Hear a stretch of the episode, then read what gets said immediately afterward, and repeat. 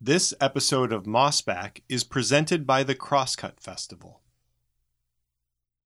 You know, if you go around, drive around Oregon and Washington today, you'll go into small towns where they have Babe the Blue Ox carvings and, and chainsaw artworks of, of Paul Bunyan, giant statues. Portland has a giant Paul Bunyan statue. You know, he became very much a Northwest icon, and we didn't really think about Maine or Michigan or any of those places. But the stories that seem to have come from there, we absorbed and kind of made our own. Hey, everybody, welcome to Mossback, the official podcast of the Mossback's Northwest video series from KCTS9 and Crosscut. I'm Sara Bernard. I'm Knute Berger. And today we are here to talk about a piece of American lore that is really spread across the continent, but it does have a pretty strong uh, foothold in the Pacific Northwest, too. And that is the tall tales of lumberjack Paul Bunyan. Paul Bunyan. Few figures loom as large in Northwest lore as Paul Bunyan and his big blue ox named Babe. Uh, even though I live under a rock, I, I too know who Paul Bunyan is, sort of, because because I feel like he was everywhere. I just have these vague memories of you know, uh, kids' books and cartoons. Paul Bunyan could clear large wooded areas with a single stroke of his large, sharp axe. And little scraps, I have little scraps of like Disney type songs in my head. And I, I don't really know, probably, you know, as a kid growing up in the 80s and 90s, I, I, uh, I must have sort of absorbed Paul Bunyan material through osmosis because it's absolutely everywhere. Um, and it's really only after watching the Mossback's Northwest video that I had any real inkling of how incredibly popular he really was and is. there are children's books, campfire stories, cartoons, murals, giant Paul Bunyan statues, festivals, poems. There is even a Paul Bunyan opera. Which, by the way, you really should watch. If you haven't already seen it, we suggest you stop right now, go to the show notes or the show page at crosscut.com and check it out. Folklore or fake lore?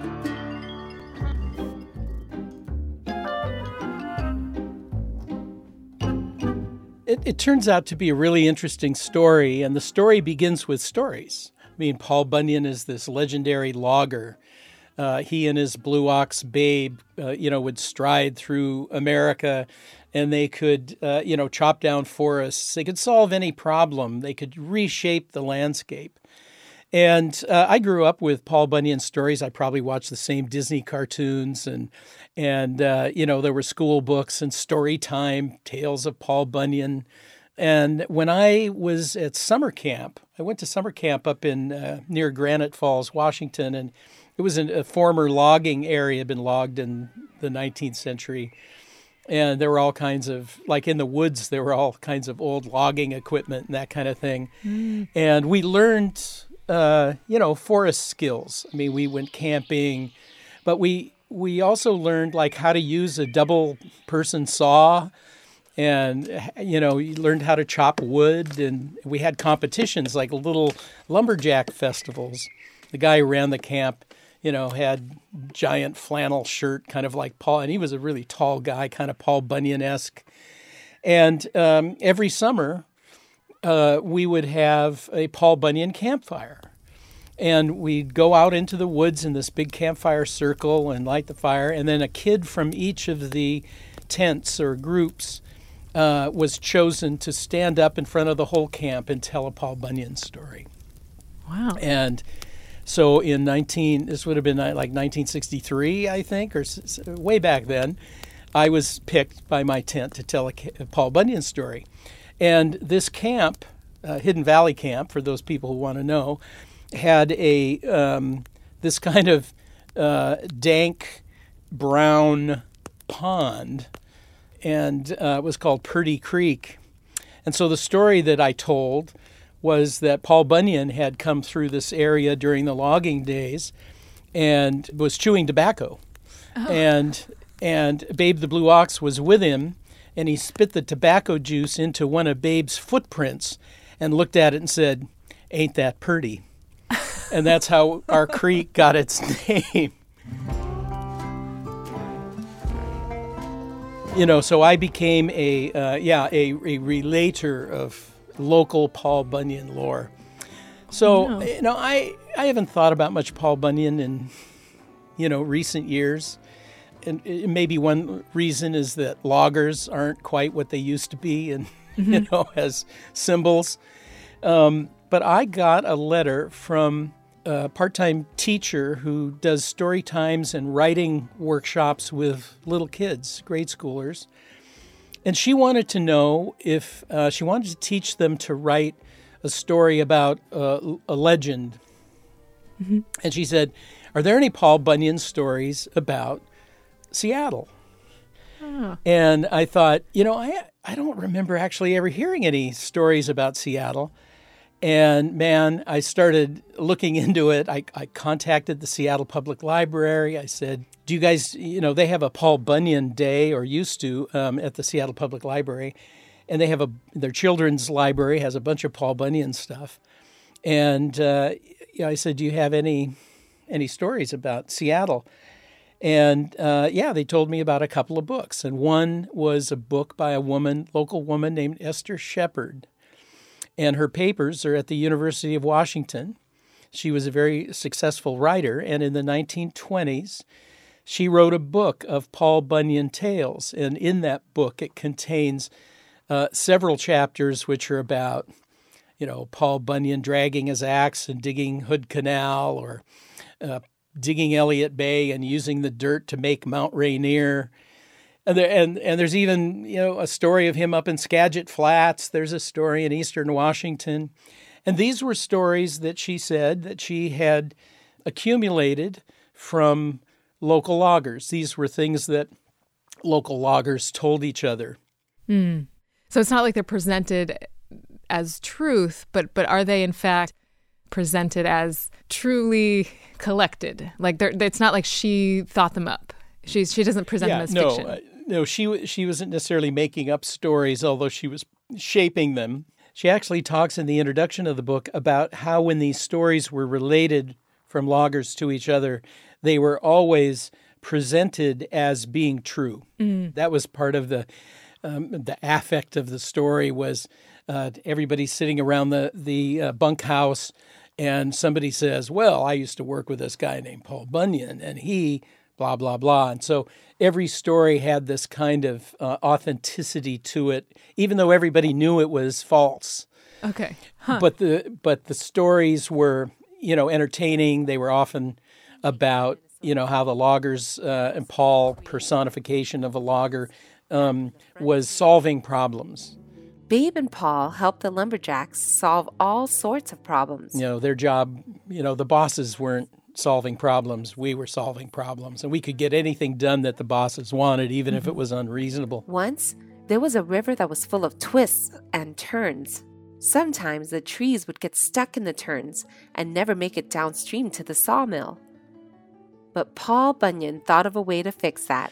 So she frames it uh, in in that way, and this is an interesting part of the story. Is you know what what were the origins of Paul Bunyan, and uh, who told these stories, if anyone, and so it was presented as you know these are the stories that you know the guys in the woods are telling each other. So I found that really fascinating, and I began to kind of dig into that. And then the story got way more complicated than I was expecting. Of course. Always does.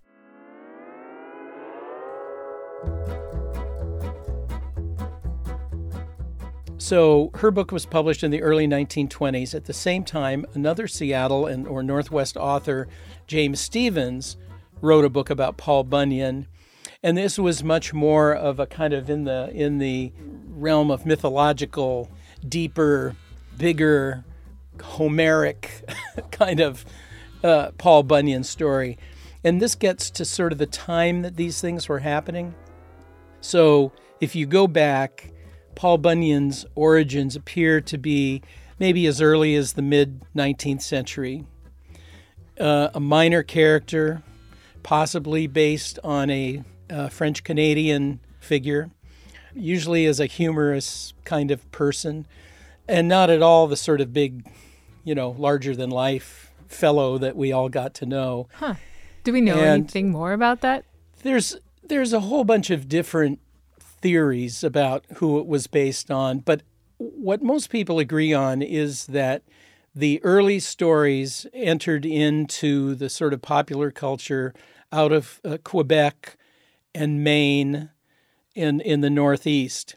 And then they follow a path which is interesting because Paul Bunyan is taking on the biggest task. Well, as you as you're denuding New England and whatnot, where do you move? You move to the upper Midwest. And this is where you have the sort of a lot of logger lore. You have the Scandinavian immigrants who, who were working in the logging camps. And this is where sort of the Paul Bunyan story really catches fire. He becomes a, I think, a more important figure. People from Minnesota or Michigan will swear that they are the origin place of Paul Bunyan. Everybody along the road sort of claims him as originating there. Right. And um, eventually he works his way out to the Pacific coast, where, of course, you've got the coast redwoods, you have the old growth forest of the Northwest. And so the stories follow him out to the West Coast. And so suddenly Paul is the ultimate lumbersexual Northwesterner. You know, he's got the plaid shirt. You know, we have stories about what he did out here. Now, nobody really believes these stories. You know, Paul Bunyan did not create the Columbia River or, but you know, it's uh, becomes part of this sort of uh, tall tales, which is part of what we might think of as Western folklore. The stories of the 19th century where the exaggerated frontiersman, the, the classic example is Davy Crockett, you know, which kids in the 50s remember the Davy Crockett, king of the wild frontier. Yeah. He, he killed a bar when he was only three, you know, that kind of thing. Well, this, this kind of tall tale telling has roots in other aspects of, of um, American culture. So it's interesting because he still wasn't famous until around around World War One. Huh.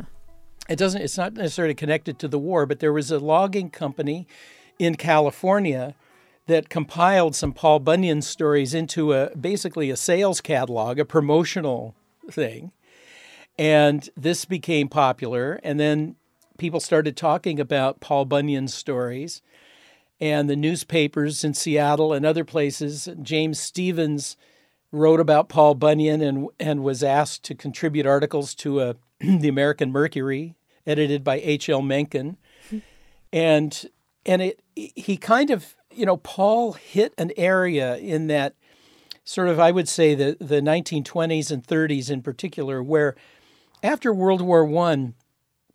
America was seeking some sort of authentic identity of its own you know we we we'd been victorious in World War One. We were kind of a world power, but you have uh, a lot of cultural disruption. You have a resurgence of anti-immigration, and you have this term of uh, Americanize, Americanization.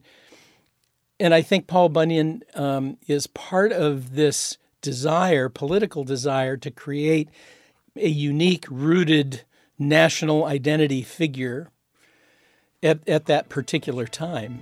Paul's emergence seemed to feed a Euro American appetite for epic history. An article in the Seattle PI called Bunyan, quote, America's only folklore character. And then he kind of goes hog wild in the in the popular culture.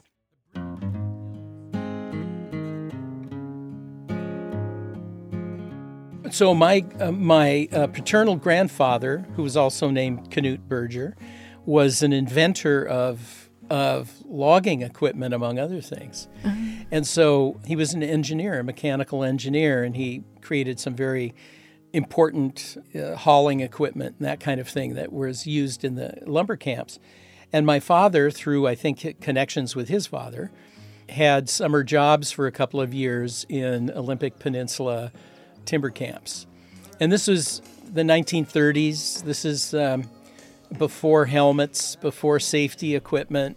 Um, a lot of the logging is still by hand. It hasn't converted to you know chainsaws and and uh, a lot of um, advanced mechanization. And he told stories at the dinner table about what life was like out in uh, Neah Bay in, in the 1930s when he was working in the camps. Now, my father wasn't a, he was a college boy. He wasn't, you know, particularly robust. He had, you know, kind of a skinny guy with glasses and he uh, he worked on a survey crew one summer, I think, and then another time he was uh, assistant to the camp doctor, and so he saw a lot of stuff. And it was interesting because his stories of life in the logging camp were there was no mythology, there was no Paul Bunyan. He he experienced the, these camps as raw, crude, unkind. Um, he said there would be these times during the, the months he was out there where suddenly everyone would disappear from the bunkhouse at night. And you would go to a field or a clear cut area and would just have a mass brawl. They would just beat the holy you know what out of each other. Wow. And, uh, you know, and then the next day, they were back at breakfast and ready to go to work. There was a lot of, you know, blowing off of steam. You know, his his logging stories uh, were often about death and injury, guys blowing all their wages in a bordello outside of Port Angeles and that kind of thing. There was none of the romance, but mm. We were fascinated by these stories because of the sort of danger involved and the things that he saw that you wouldn't see. So we grew up with a very non romantic account of what working in a logging camp was like. Yet, on the other hand, in school, we were getting this other completely different message, but it was almost like they were just two different worlds.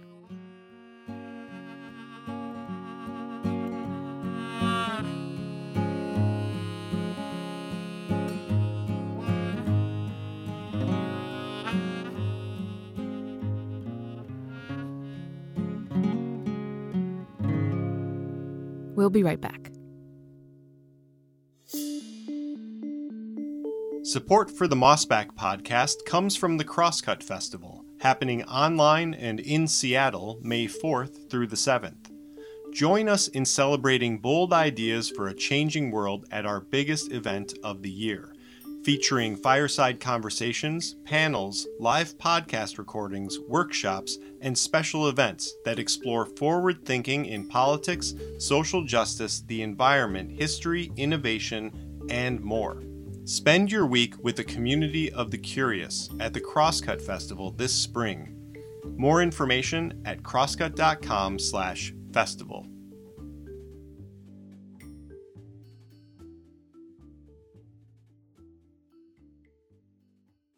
So, what kind of stories did loggers actually tell each other? Mm-hmm. And is Paul Bunyan a k- kind of natural folklore that emerged from these, uh, you know, these logging groups as a kind of oral history and then took on a larger life? Or is it something that has maybe a, a tiny root in, in that, but is mostly just by promoters, authors, people trying to sell something or use Paul and Babe as um, avatars of whatever they're pushing, whatever politics or commercial product they're pushing.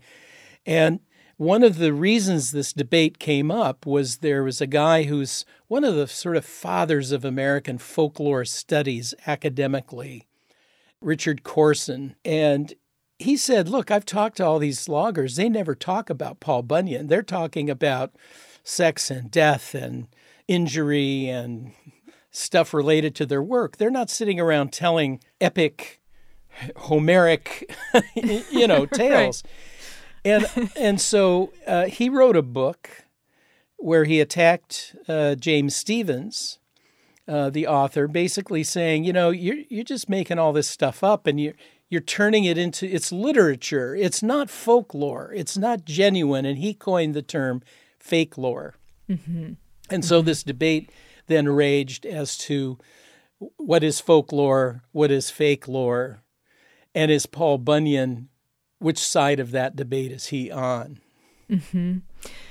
Right, which is I, I can see how that's an enduring debate and a complex one because folklore in itself um, where do you draw the line exactly? I guess is the question. I mean, what is genuine? What counts as authentic? But it's like, how do we prove that anyway? right. Well, it, well, that was the interesting thing because I, I talked to a number of scholars who teach folklore at the university level. One is uh, a guy named Robert Walls, who's at Notre Dame and knows a lot about the Northwest, has connections here. But he, he wrote a vast thesis, 700 page thesis about Paul Bunyan. You know, and he says, well, nowadays, you know, this was a raging debate, you know, back in the, the 50s, 60s, 70s, whatever. But now people kind of question all the categories. It's sort of like, well, what is folk? What is lore? What is fake? Mm-hmm. You know, what if you're talking about folklore, the idea is that there's a certain kind of authenticity and lack of outside influence that kind of creates an oral culture that then kind of turns into the subject of you know, folkloric researchers who come and record. And you know, if you think about it, in the in the time Paul Bunyan sort of burst on the scene, this was the period when people were discovering folk music, mm. when they were recording the blues, they're recording uh, country music, they're looking, I think, for this very thing, this this thing that says this is a true only we've produced it culture. Mm-hmm. And uh, so that, but it, like you say, it's where you draw the line.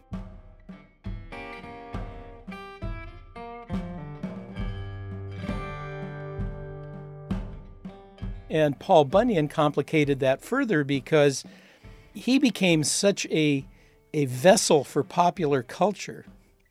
You know, in the 30s, uh, Paul Bunyan is used as both pro and anti union kind of icon. Uh, yeah. You know, the anti-union is is sort of you know Paul doesn't need a union; he can solve all these problems on his own. And the other side, uh, people, socialists and and whatnot, are using Paul Bunyan as you know the the absolute uh, personification of the working man. Mm-hmm. During the New Deal, the WPA, Paul Bunyan murals were painted all over the place. There's some here in Washington, but they're all over the country. Of this, you know, this massive figure and his ox, and they're, you know, plowing the land or chopping trees, and and so he, it was this uh, symbol of progress, this symbol of problem solving, as only Americans can. Mm. You know, only Americans can are up to the task of getting getting us out of the depression. Um, yeah, and so using him for um, anything that he seemed to fit. yes, exactly.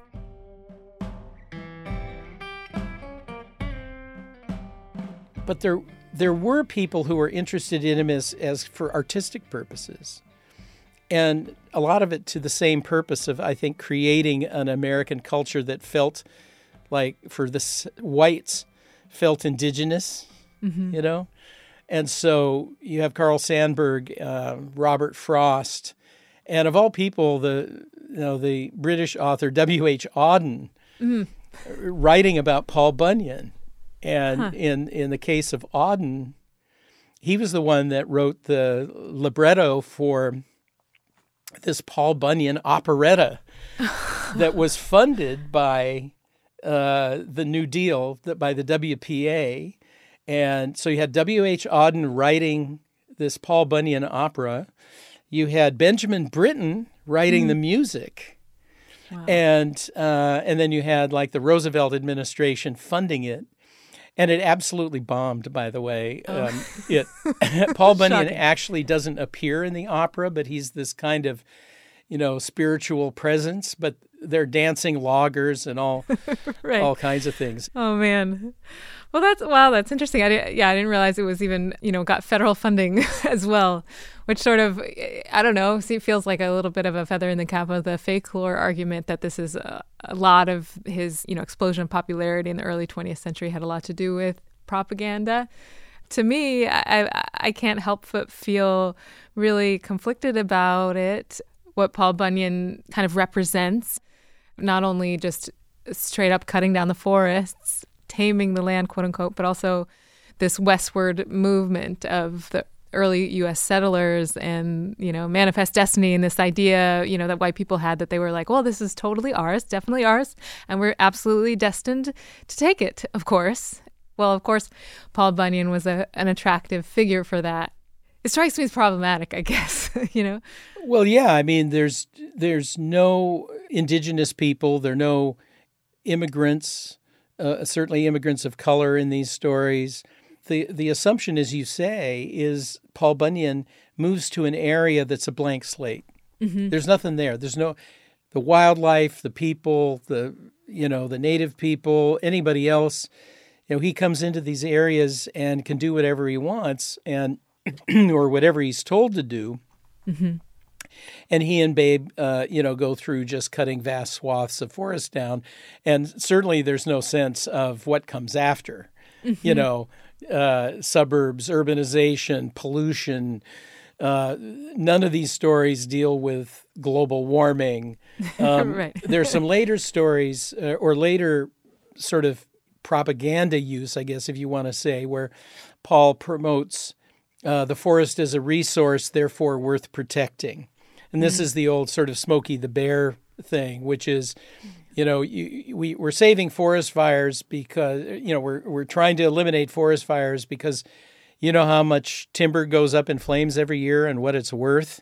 You know, mm. that was sort of the original impetus for you know having a forest service, having firefighting capabilities, and that kind of thing. Hmm. And Paul is seen then as sort of a, a, representative of companies that are doing sensible forestry. They're replanting or they're uh, they're cut, you know, they're cutting sustainably and that kind of thing. Mm.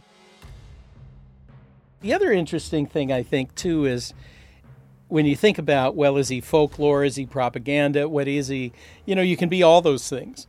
To me, he's more comparable to say Superman or Wonder Woman or the the Marvel universe in the sense that you know he's he's appealing to these sort of really basic archetypes in our in our culture.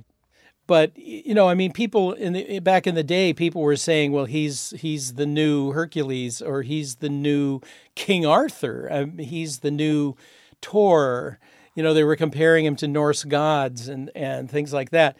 But I think he's really much more in this category of a, a folkish figure that is really a literary creation and then a promotional creation all kind of mushed together. And there's actually a Marvel comic book where Captain America comes into this space where there's this primitive uh, old growth forest, and who emerges from the forest to greet Captain America, you know, is Paul Bunyan. So he does live on in, in our culture. He pops up in various places, and and I think he'll continue to morph. But he's got a lot to answer for. Right. Don't you think? That's the only thing. I, I, I do have a lot of questions for him, really. I mean, I can't really look away from all the things he was lauded for and the sort of origins of where he would come from and why white America in particular would be really interested in promoting him unquestioningly. You know, like a lot of a lot of complications there for me. But then as a supersized, all powerful fantasy, I can see how that's kind of fun and appealing. The fantasy world in our culture is expanding at a rapid rate, right? yeah. Fantasy games, fantasy TV shows. Mm-hmm. People are living in a fantasy world constantly and both in the political realm and in the literary realm and in the in the interactive game realm you know and i think you know paul will probably bounce around and people will try him out like well does this work but he's got a lot of competition now. Mm-hmm. You know, and I, I think culturally we're just really experimenting in the same space that Paul emerged from, at least partly. Mm-hmm. You know, we're experimenting in that space, and you know, we're also kind of pushing like, well, how far can you have a productive society or a, a, a constant society when half the people uh, are living in a fantasy world. right. I mean, that's sort of the deeper, you know, the deeper issue that we're faced with. Yeah. What actually is the metaverse? Another topic for another podcast episode. There you go.